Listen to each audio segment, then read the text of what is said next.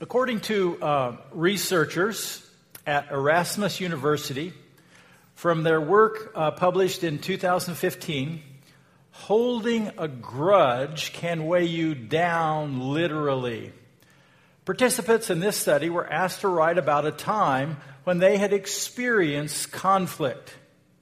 And some were instructed to reflect on a time when they didn't forgive that offender. And others in this study were asked to think about a time when they did forgive the person who had hurt them or offended them. And then the third group, I don't understand this one, and the third group were to write about a relatively dull social interaction.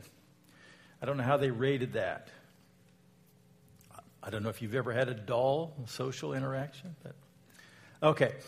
All three groups were asked uh, and given a challenge to jump as high as they could five times without bending their knees. I don't know how they did it without bending their knees, but they had to jump as high as they could five times.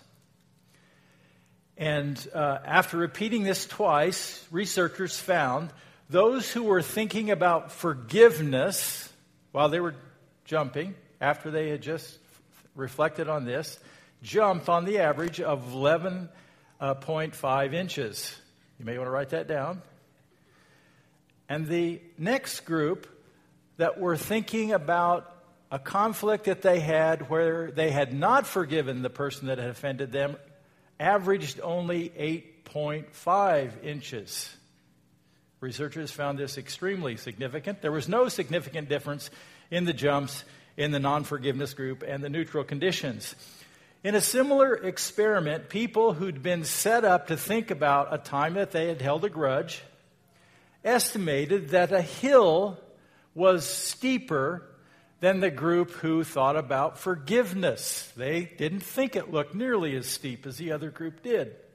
The lead researcher concluded that the weight of carrying a grudge may be more than a metaphor. He concluded a state of unforgiveness is like carrying a heavy burden a burden that victims bring with them when they navigate the physical world.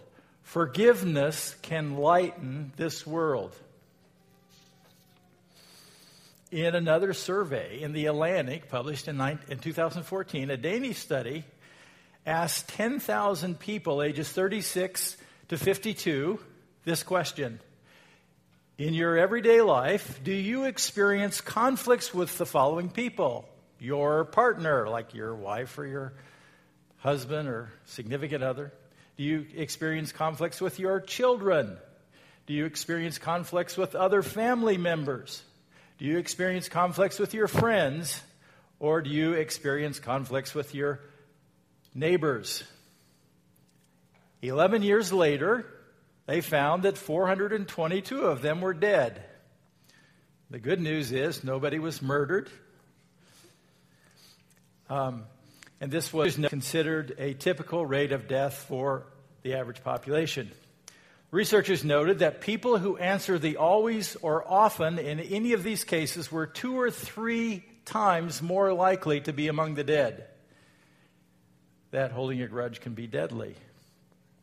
The standard causes of death were things like cancer, heart disease, alcohol related liver disease, etc researchers concluded that ses- uh, stressful social relationships are associated with increased mortality risk among middle aged men and women. So, here's what we've learned lack of forgiveness may lead to an early death.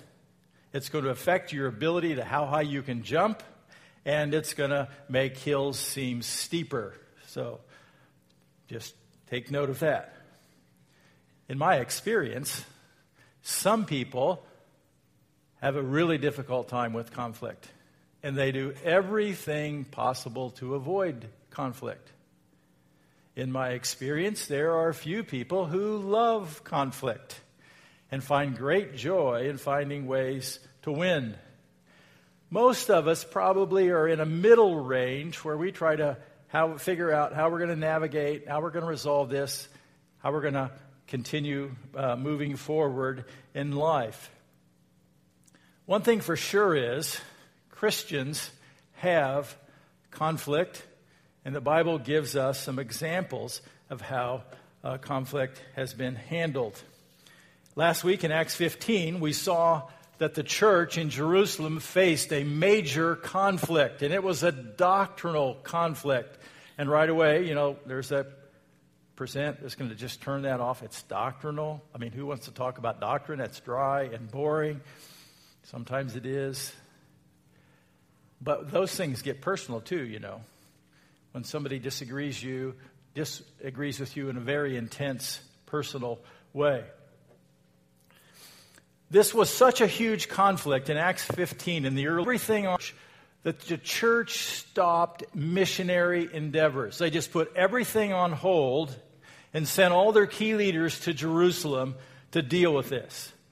Acts 15 is sometimes called the Jerusalem Council. We noted that. And uh, this probably happened around 49 AD. So think in terms of how far it is from the life of Jesus, around 30 AD. And um, the Apostle Paul and Barnabas had just completed their first missionary journey, and it took about two years.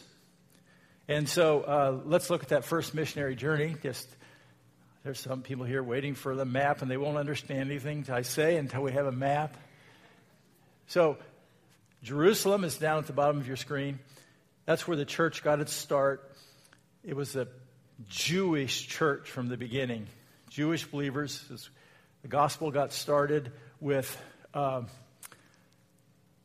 thousands of Jewish people gathering in Jerusalem. Okay, the Apostle Paul and Barnabas started their missionary activity, their first missionary journey. Uh, if you go straight up north to Antioch in Syria, that was the third largest city in the Roman Empire, and it will become the strongest church, and it has financial resources, and it's going to become a missionary church and they sent out Paul and Barnabas. So they dropped down to Seleucia, which is the seaport. Antioch was inland, Seleucia was the seaport. They went to Cyprus, first to the city of Salamis, then Paphos. Then they went to uh, Perga, and then to Pisidian Antioch, two Antiochs. Then they went to Iconium, Lystra, and Derbe, and then they turned around and retraced their steps and went back to Antioch. And then in Antioch, they find out there's this huge doctrinal crisis, so they go back to Jerusalem um, for this huge meeting, gathering all these big names. Peter spoke, Paul and Barnabas spoke, the Apostle James spoke, and then we come to our passage this morning. We're going to begin in verses uh, 15 through uh, 22 resolution for doctrinal conflict. So we're going to start with the resolution, but let's remind uh, you of the conflict. And that uh, comes in verses 1 and 2, chapter 15, verses 1 and 2. Now, some men came down from Judea to Antioch. Remember, they came down, but they actually went north because Judea was a higher elevation. They came down to Antioch and were teaching the brothers. Unless you are circumcised according to the custom taught by Moses, you cannot be saved. So they were making a new rule not anywhere in Scripture, not anywhere in Jesus' teaching about how to be saved, and they're saying, you got to be circumcised. This brought Paul and Barnabas, verse 2, into a sharp dispute and debate with them. So Paul and Barnabas were appointed, along with some other believers, to go up to Jerusalem, went south up to Jerusalem to see the apostles and elders about this questions. Then they had this long discussion, and um, that's what we looked at last week. And then we come to um, verse 22. So there's a huge crisis for the gospel. Um, some were saying you must be circumcised to be saved. Is that true? The answer is no. Was it right? No. But it was a crisis. And remember, the New Testament has not been written. We've got the New Testament. They didn't have the New Testament, they have the apostles. Um, so the good news is God, this is the gospel, God offers forgiveness by grace through faith in Jesus Christ. That's good news. It's nothing about circumcision. It's nothing about doing good works. It's nothing about keeping the law of the Old Testament, which is 613 commandments. It's believing in Jesus and accepting the offer of forgiveness by faith in Jesus Christ. Jesus is the one who died for our sins. He took, we deserve the death. He took our death. He was our substitute. He took our place, and that's good news. God's requirement is to believe, to believe in the Lord Jesus Christ. Because he died for you, he was buried, and he was raised again. We have the resurrection, proof of his victory. And the great news is he is alive today. He was resurrected, he ascended into heaven. Jesus Christ is alive and well. A lot of people forget that. Even believers forget that. Okay, verse 22. The letter carriers. My dad was a letter carrier, but not quite like this. Verse 22. Then the apostles and elders with the whole church decided to choose some of their own men and send them to Antioch. These are the letter carriers. With Paul and Barnabas, they chose Judas, called Barsabbas, and Silas, men who were leaders among the believers. So the leadership was totally unified in agreement. The apostles, the elders, the brothers, the church, they were all together in this conclusion that they had reached. They're going to send a letter, it's going to go out to all the churches. It's going to have the stamp of the apostles on it. It's going to be, okay, churches, here's the, the final decision. Here's clarity on this issue when, when, when questions are brought up. So they decided to send Paul and Barnabas back to Antioch. They chose Judas and Silas. Judas and Silas had already been leaders in the church in Jerusalem. They're going to go sort of as eyewitnesses and confirm all the things that happened at the council and to confirm that Paul and Barnabas' ministry as bona fide is good and what they're saying is right and true. Verse 23 the senders and the recipients, this is a very common way of sending in the ancient world. With them, they sent the following letter the apostles and the elders and your brothers. This is who the letter is from. To the Gentile believers in Antioch, Syria, and Cilicia, this is who the letter is to. And um, I think we have a map, sure enough. So the council is in Jerusalem. They're sending the letter by Paul and Barnabas and Judas and Silas north to Antioch and they're going down to Antioch. Okay, the letter is verses 24 through 29. The issue, verse 24, we have heard that some went out from us without our authorization and disturbed you, troubling your minds by what they said. So the, the leaders here are not avoiding the issue, they're, they're taking the issue of the doctrinal conflict head on. The letter is meant to reinforce the gospel that salvation is by faith through grace, by fa- grace through faith. It's not by works. It's not by being circumcised. It's not by doing good things. It's not keeping the law of the Old Testament. The purpose, verses 25 through 27. So we all agreed to choose some men and send them to you with our dear friends Barnabas and Paul. So uh, notice, little significance here. You these are dear friends.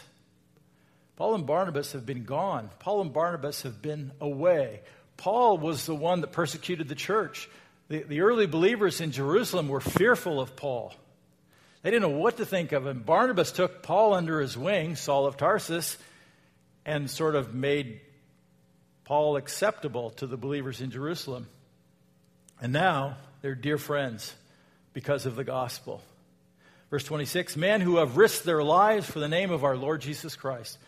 Paul and Barnabas had risked their lives. Remember, Paul had been stoned and left for dead in Lydia. Verse 27 Therefore, we are sending Judas and Silas to confirm by word of mouth what we are writing. So, two eyewitnesses from the Jerusalem church to the Antioch church saying, We're Jewish believers.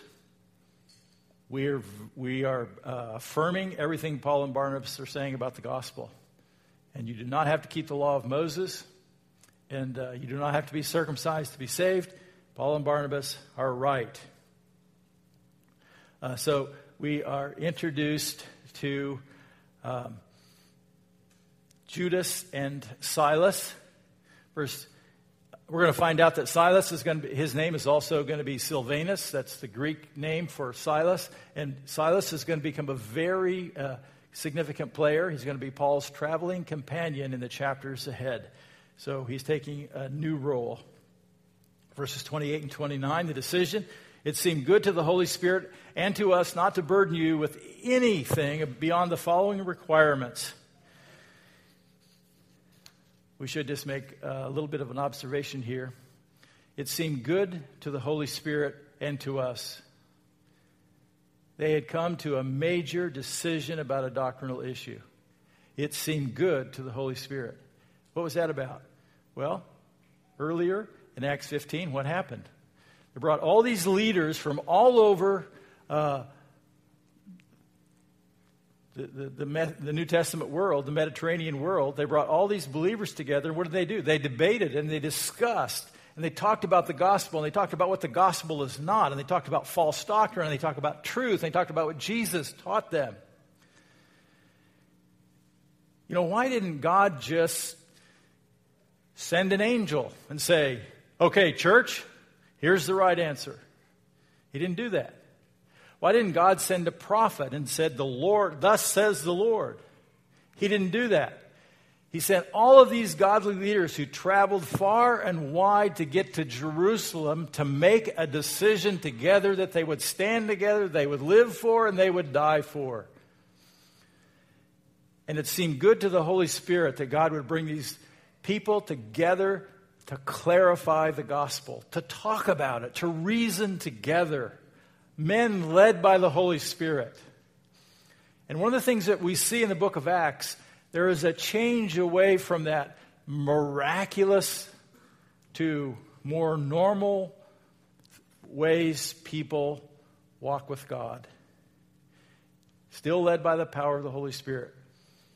We are to be filled with the Holy Spirit, but not everything happens miraculously more and more gets to be what we would call normative in the book of Acts. And that's what we have in Acts 15. God chose to work through this meeting. The Holy Spirit guided the group. The decision had the stamp of approval of the Holy Spirit. Verse 29. Here's the decision. You are to abstain from food sacrificed to idols from blood, from meat of strangled animals, and from sexual immorality. You do well to avoid these things. So that's all the instruction the Gentiles get. And um, this is a restatement of what James said in Acts 15, verses 19 through 21. The issues were food and blood and meat sacrificed to idols these related to ceremonial laws in the book of Leviticus. And the sexual immorality is clearly a moral issue that applies to all people. The goal of the letter was not to make it difficult for Gentiles to come to faith, and also to ask Gentiles not to offend uh, the, their the Jewish people with their freedom, to uh, honor the Jewish perspective in their community, to, to, to be willing to limit some of their choices for the sake of the gospel. I don't know if that makes uh, perfect sense.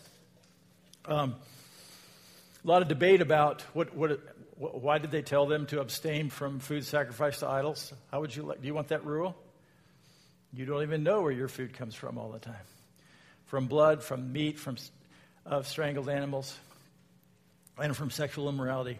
One writer notes that there's a practice in some uh, ancient uh, pagan religions where an animal was brought to this place of worship and it was strangled right on the spot. And then um, it, its head was removed and the, the, they drained the blood and then they drank the blood in this service and then they sacrificed the animal to an idol, and then they uh, were involved in um, a temple with a temple prostitute, an act, a reenacting of ancient, ancient fertility rites through a sexual practice in a temple, and that that was also a legitimate practice. So, whatever the case is, the leaders in Jerusalem are telling the Gentiles here's a way, here's some things that you can do so that you not offend your Jewish brothers or people who are Jewish who have not yet come to faith. If you want people to listen to the gospel, here is a way. You can limit, you may have freedom to eat what you want, but for the sake of the gospel, in your case, consider limiting your freedom in these areas. Um, the resolution is delivered in verses 30 through 35. The delivery, verse 30. So the men were sent off and went down uh, to Antioch.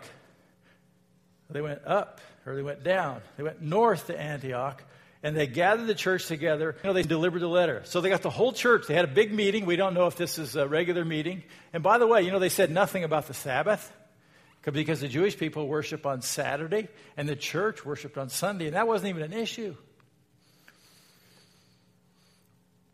Uh, so they, they, were, they were sent and they went to Antioch and reception, verse 31.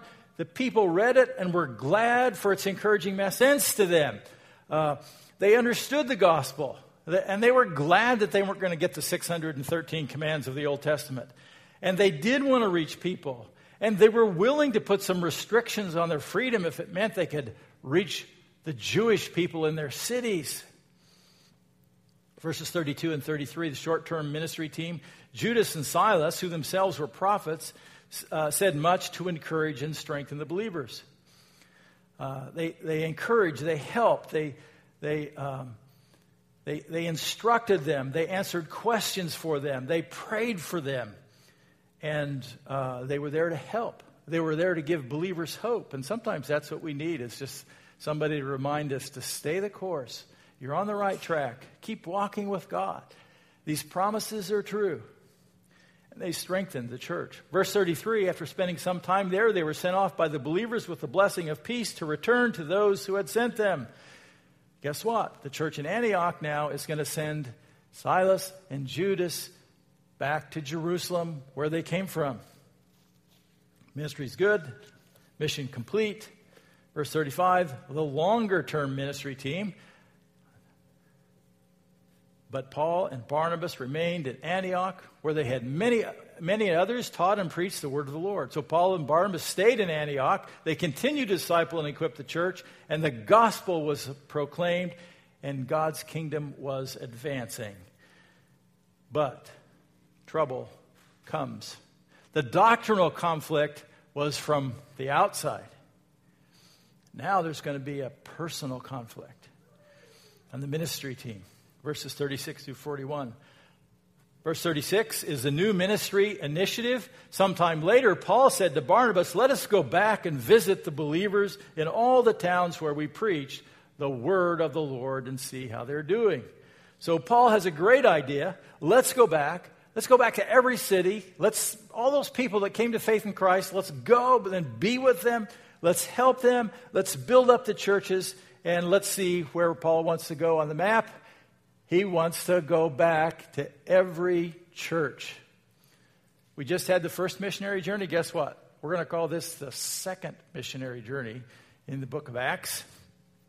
But it's going to take an interesting turn right here.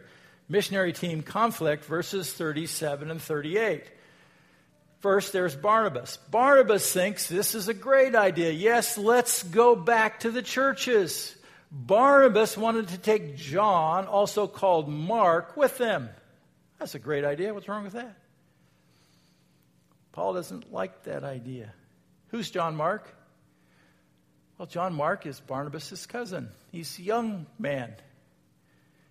John Mark's mom, probably, John Mark comes from a wealthy family. Maybe John Mark's mom, family owned the home where the upper room was, where Jesus had the Last Supper with his disciples and where the church went in Acts 1 and prayed, waiting for the Holy Spirit to come.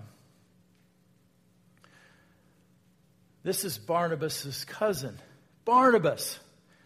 He's the encourager. Barnabas sees potential in young John Mark. But Paul's perspective, verse 38, is different. But Paul did not think it wise to take him because he had deserted them in Pamphylia and had not continued with them in their work. Paul had a different opinion.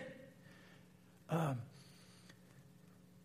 he didn't think John Mark was good for the team. John Mark was a wimp. John Mark bailed out when the going got tough.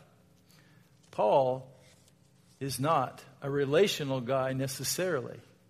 Barnabas is all about relationships. You know, by the way, you know any people like this? Barnabas is all about relationships. Paul is all about the task. Let's get the job done. I don't care how you feel about it. Let's do it. Totally uh, different perspective. Paul remembers Acts 13, verses 4 and 5. This is the beginning of the first missionary journey. You know the arrows on the map there? This is the beginning.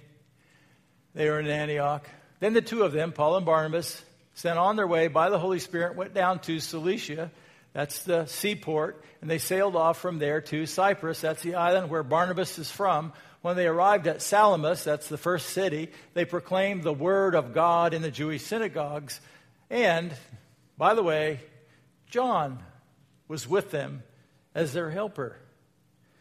This is a young, young uh, person they included. He, he was uh, going to be discipled, he was going to be mentored for leadership, he's going to become a key player, and so let's take him along. And it's great. John was their helper. But things got a little bit tough Acts uh, 13, uh, verse was about 12. Next slide. 13. From Paphos, Paul and his companions sailed to Perga. They left Cyprus, went to Perga in Pamphylia, where John left them to return to Jerusalem. Paul couldn't forget that. Just when we needed him, John Mark bails. We can't count on him. He is not reliable. I don't see him as a good choice. He's not trustworthy. I, I'm with Paul in this, right? But that's not Barnabas. Barnabas is, what about this guy's future? What about his potential? I, I, I, I'm for John Mark. Paul, I disagree with you. Sharp disagreement, verses 39 through 41. First, we see Barnabas, verse 39. They had such a sharp disagreement that they parted company. You know, this is one of those amazing things about the Bible. The Bible doesn't just give the fun stuff, it's real. It gives the hard stuff, what, what real life is really like.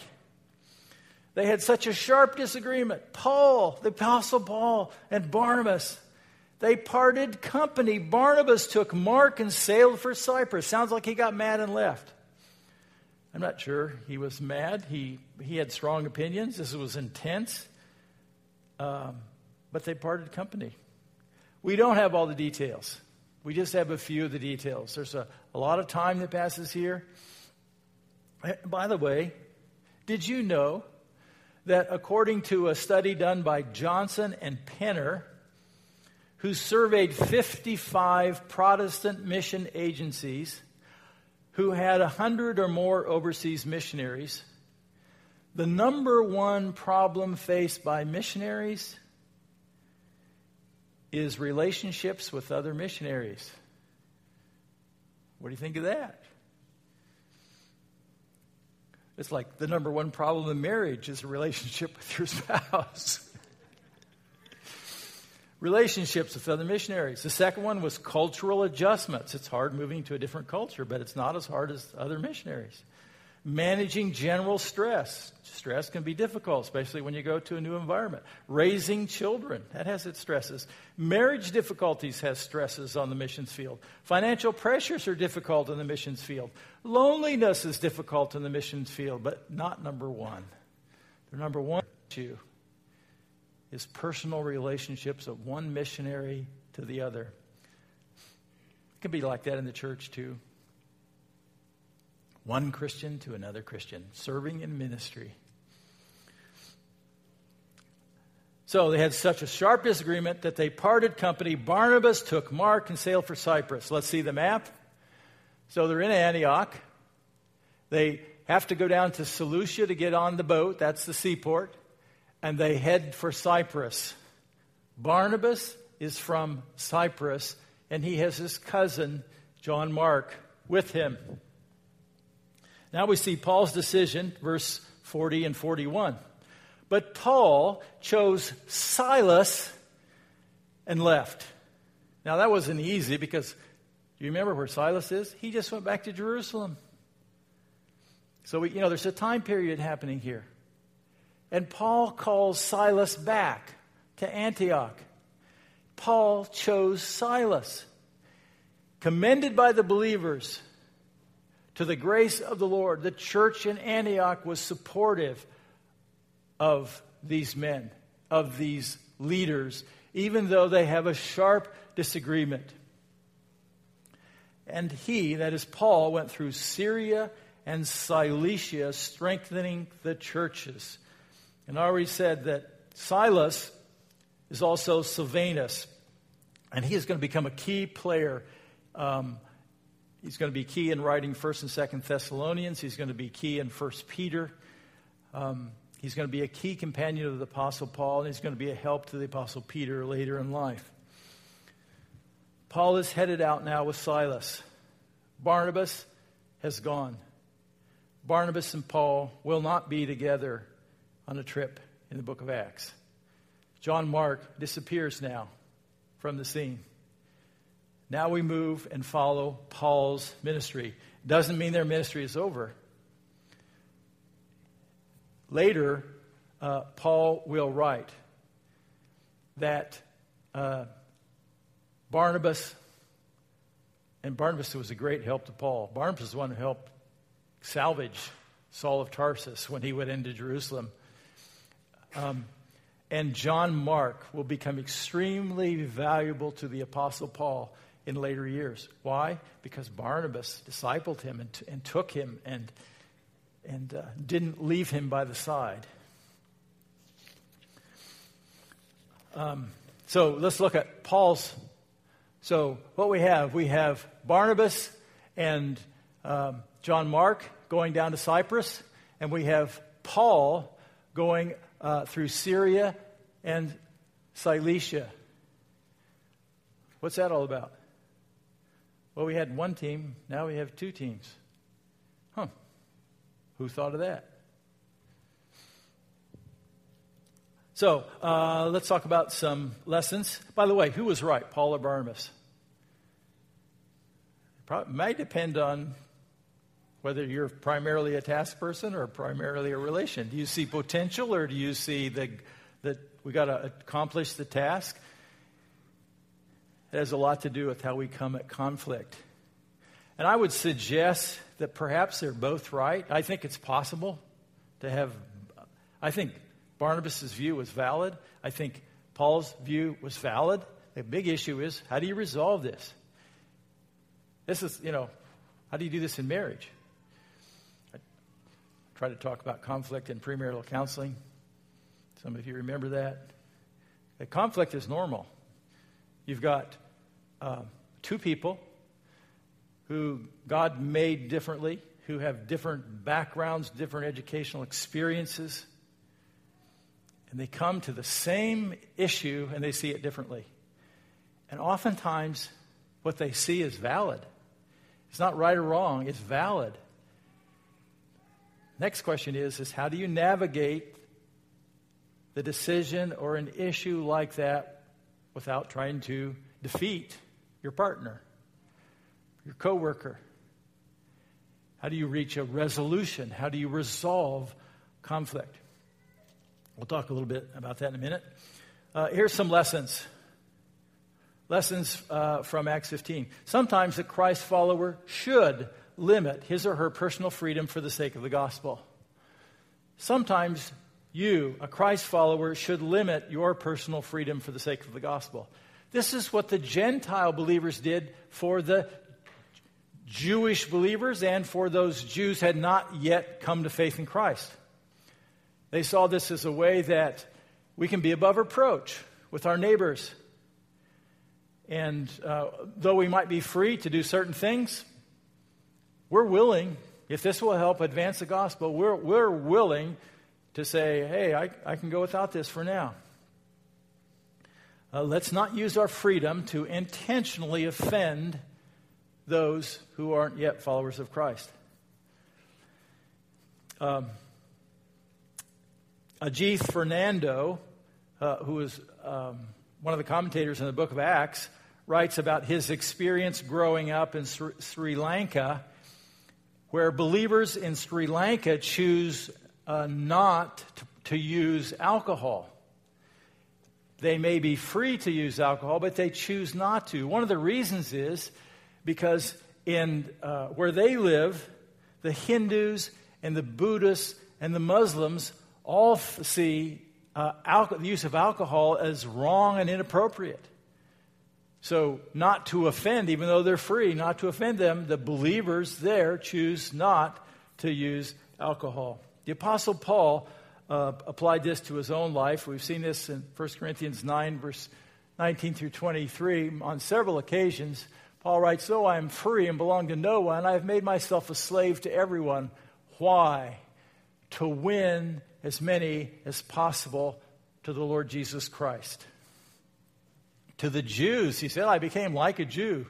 Um, he's willing to keep the law. He understood the law, he could do it, and still know that he's saved by grace through faith, that he needs to walk in the power of the Holy Spirit. He's willing to make a vow in the temple in Jerusalem. He even made sacrifices for the vows he'd made in Jerusalem, if not required to. To the Jews, I became like a Jew to win the Jews. To those under the law, to win the like one under the law, though I myself am not under the law. Why? So as to win those under the law. Next slide. To those not having the law, the Gentiles, I became like one not having the law. Now, that would be much harder for a Jewish person with a Jewish background to become like a Gentile though I am not free from God's law, but under Christ's law, so as to win those not having the law. To the weak I became weak to win the weak. I become all things to all people. It was by his choice. He wasn't wishy washy, he wasn't a wimp. He made clear decisions how he would relate for the sake of the gospel, so that by all possible means I might save some. Last slide there. I do all this for the sake of the gospel that I may share in its blessing. So, all I'm saying is, Paul was willing at times to limit his freedom so that he could advance the gospel. Secondly, second lesson conflict happens between godly people with the best intentions. Please know this. It's kind of normal. Conflict happens. Conflict is not wrong. Sometimes people think conflict is always bad, it's always sinful. It is not. It's normal, okay? If your blood is pumping, you're going to have conflict with And if you're married, you're going to have conflict. I'm so thankful for what I've learned about conflict being married for all of these years. Sue, you've been such a help. I came into marriage thinking, oh, I, I'm just going to power up and win. The goal here is to win. We cannot lose a conflict. We must win. That's I was wired from day one to believe that. Just talk louder. Or stand up or do something, you know. Be intimidating. And that is, I found out, is very unloving. And, uh, you know, it was hurtful. And later, you know, I became a follower of Christ and I began to learn that I don't want to continue to hurt my wife. I, I would like to build her up. I'd like to see her thrive. I want her to be around a long time. And um, so, learning how do I, you know, first I had to understand that conflict is normal and that I'm not always right and she's not always wrong. And she often sees something I don't see. And I can learn a lot just by listening. And so um, I'm really grateful that, uh, from what I've learned about conflict. I've had more conflict than all of you, so I'm a veteran. Conflict happens between godly people. It did with Paul and Barnabas. Um, John 17, verses 20 and 21. Jesus knew about conflict, and he knew that people would have a hard time relating to each other. This was his prayer on the night before his death. He says, My prayer is not for them alone, meaning my disciples or the apostles. I pray also for those who will believe in me through their message, and that includes us.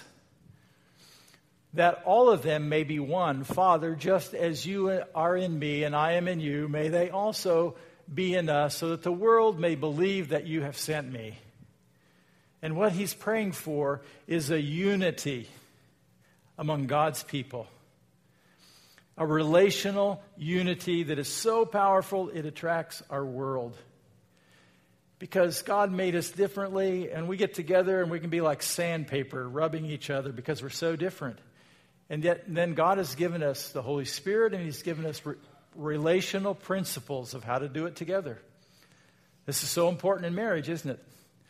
Two become one, there's relational unity. There's a oneness about marriage, and the way we treat each other is so powerful about how much unity do we have. And your marriage can be extremely attractive to your uh, friends and neighbors and coworkers when you're able to relate and you have a oneness. No, you're not perfect. It's just you learn to relate in ways that value your partner. Conflict happens between godly people. Um,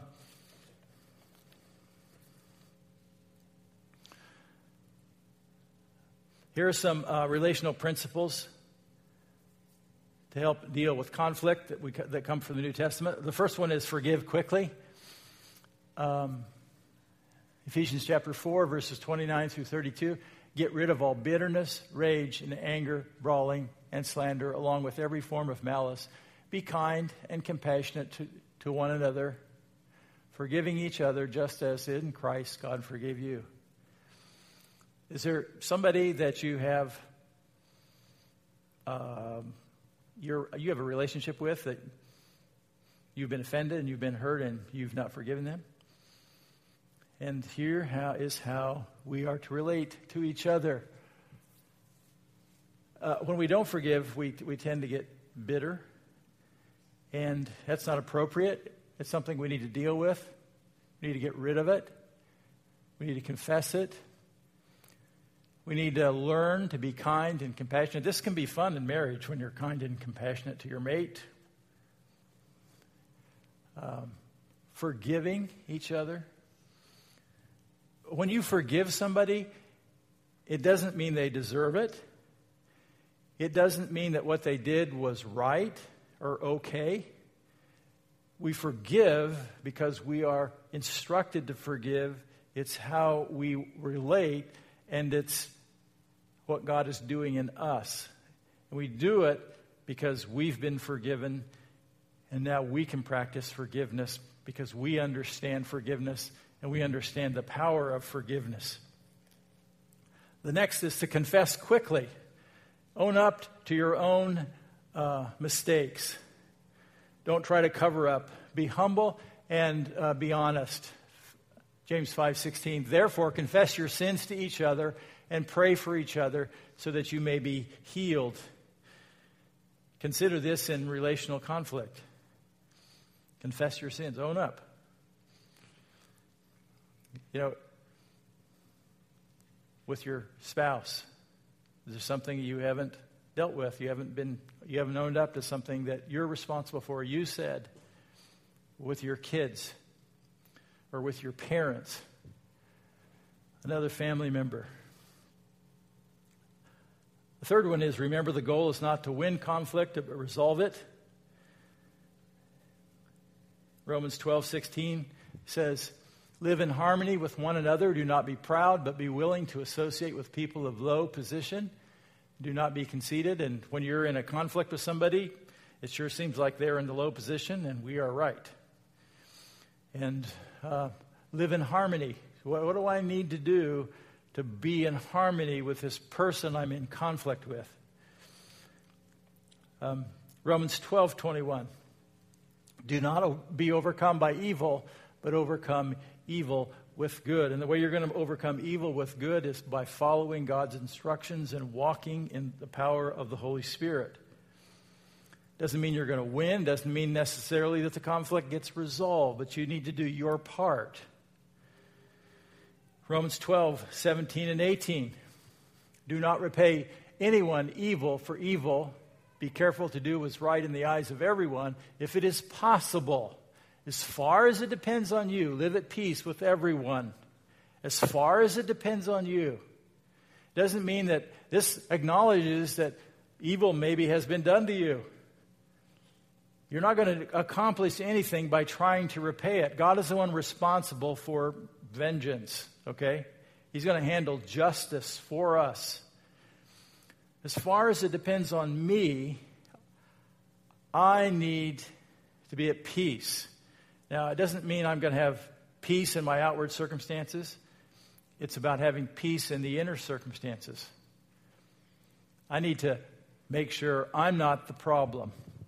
I can put this whole situation into God's hand. But as far as it depends on me, I'm not going to hold the grudge. Doesn't mean I have to trust somebody who's hurt me, but I do need to forgive them. Trust and forgiveness are not the same thing. Romans 14 19.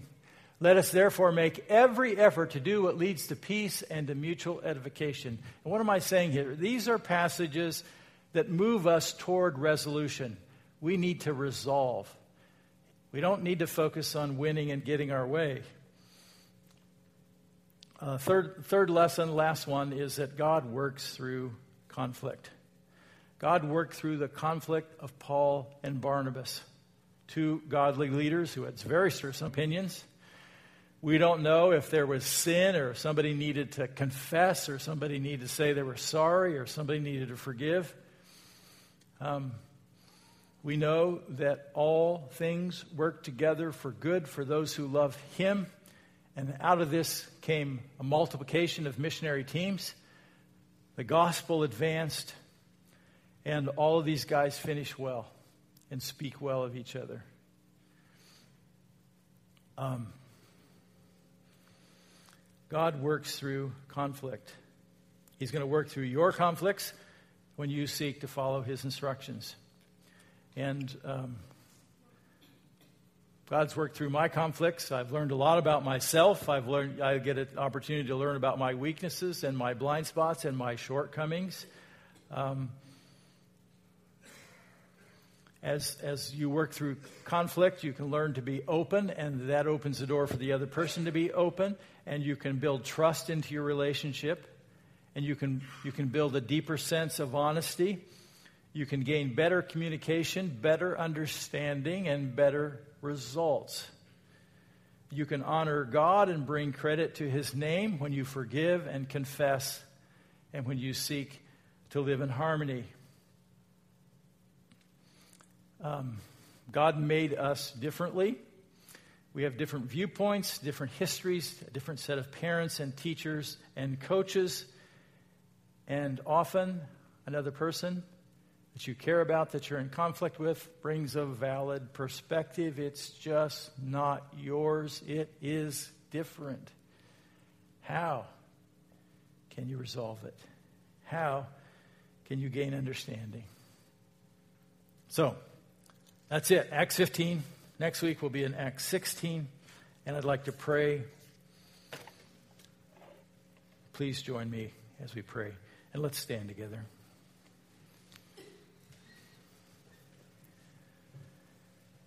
Father, I thank you uh, that we learn about conflict and you've given instructions about how we are to relate to each other, how we are to relate as families, how we are to relate as husbands and wives how we are to relate to each other as we serve together in the body of Christ. We acknowledge that we're not perfect and that we bring weaknesses into relationships.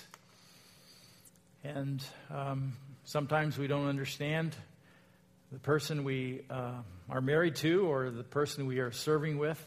And sometimes we have conflict. Help us to uh, see that conflict is something that we can resolve and that we can gain from, that we can benefit from. Father, show us right now are, are there people that we need to go to and ask forgiveness? Do we need to own up to something we've done or said? Do we need to extend forgiveness to someone? Do we need to stop trying to win and seek harmony or to seek peace? Show us steps that we need to take.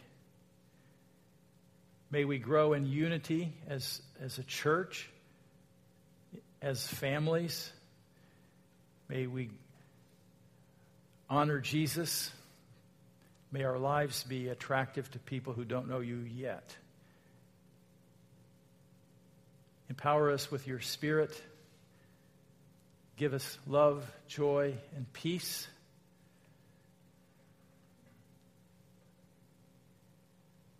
And help us to honor you in all that we do. In Jesus' name, amen.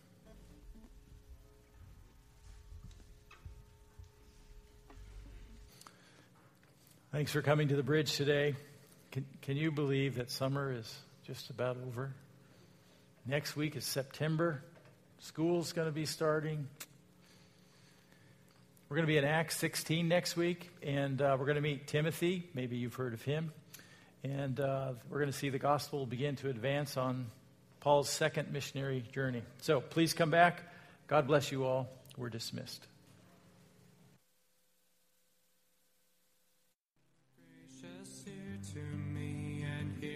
Supplication if thou iniquity